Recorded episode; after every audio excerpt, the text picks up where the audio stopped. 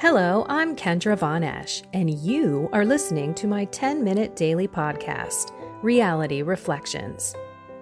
I bought into what this world said would make me happy money, prestige, power. And hey, if it feels good, do it because life is stressful, so party hard. Do whatever makes you happy. But that didn't quite work out because I felt even more insecure, full of fear shame, and anxiety, and never, ever good enough. Then God found me and flipped my reality upside down and transformed my life. And I want this for everyone. So I left my executive career to help others find true acceptance, supernatural peace, joy, and love that only comes from a relationship with God. Here is my reality reflection for today. And then he will repay each according to his conduct. That was what jumped out to me in the readings today, and that was what I spent some time in mental prayer with God.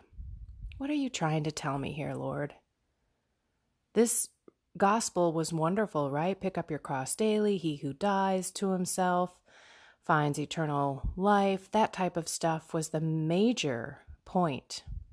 But I think what he has been trying to speak to me lately is it's not just about prayer, it's not just about doing these things to kind of make the Lord happy. You know, that whole fear of the Lord when you do things to avoid punishment but then when you truly receive the gift, you're doing it because you love God and you don't want to disappoint Him. I'm taking it beyond that. Our walk is not just about our relationship with God. Our walk is about how we conduct ourselves in this world so that other people can see us and be attracted to God through us. So, as we approach the weekend, TGIF, thank God it's Friday, let's think about is my faith changing who I am, how I conduct myself around others? I think about the beginning of my journey and how I was basically just attending Mass. I didn't read the Bible, didn't really understand much about what was going on, but I was learning. And yet my life had not changed a bit. Sure, I knew of some of the things that I was doing wasn't right, but I just ran back to confession and confessed them. Some of the things I was working on, and slowly but surely, through God's grace, were changing, but a lot of it wasn't. So if I remember someone calling me out for my foul language. Oh, you're supposed to be this Christian, and here you are talking like that. My raunchy storytelling and just my my yucky mind. I used to think about the worst things and I would say them out loud.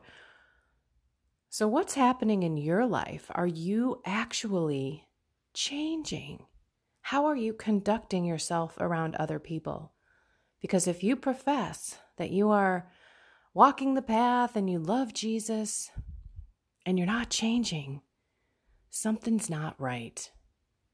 If you don't find kindness in your heart more than you did before, if you don't love people where they're at and not get angry and judgmental, if you're not stopping the gossiping, if anything, maybe starting the gossiping about other people, Maybe even using God in the middle of it. Oh Lord, I don't mean to be gossiping about this person, but, and you continue to talk. Maybe you're telling white lies or telling lies to get out of something else that you did in terms of a conduct because you know it's wrong, but you did it anyway. I mean, all of these things are things that we should be taking to God to help transform us. Because the two greatest commandments First, we can't do any of that without him.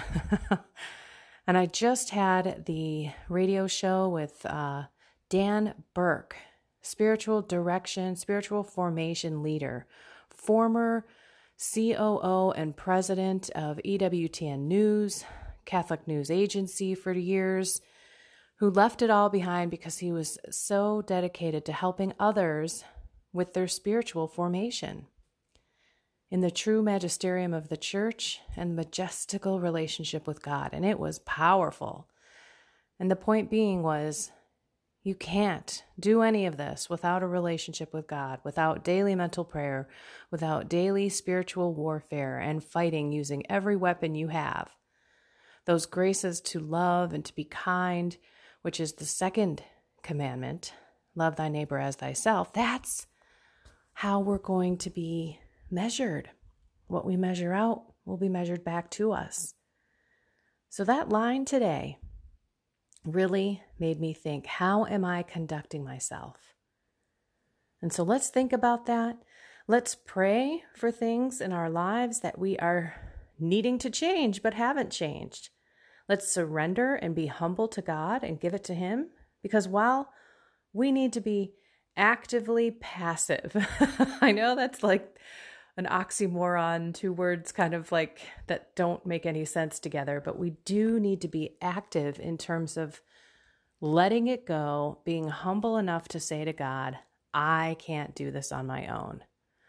And then be passive. We have to allow God to work in us. And that means we need to pray when those things are going to happen, when we're going to blow up at our spouse, when we're going to get angry with our kids, call out to Him like that child, Lord, help me. It's all you've got to do. Lord, help me. I know a lot of you don't exactly know all the deliverance prayers by heart.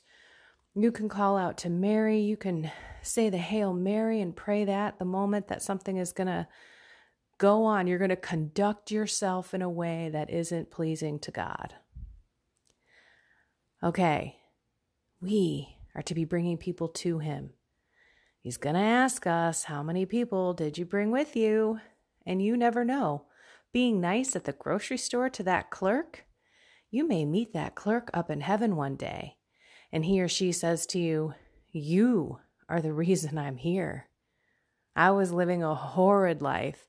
I was having a bad, bad day.